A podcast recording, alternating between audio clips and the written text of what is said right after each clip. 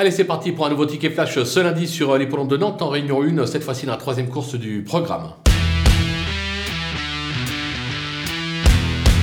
Dans cette épreuve, j'ai été séduit par le dernier succès du numéro 5 Ultra Bright. Elle a montré euh, ce jour-là qu'elle possédait d'incontestables moyens. Tony Picon lui sera associé, il est en grande forme euh, également. La course est assez ouverte. Le lot euh, plutôt bien touffu, mais j'ai la sensation qu'une nouvelle fois, elle est capable de jouer les tout premiers rôles et pourquoi pas même doubler la mise. On va toutefois se couvrir, on va la jouer gagnante et placée.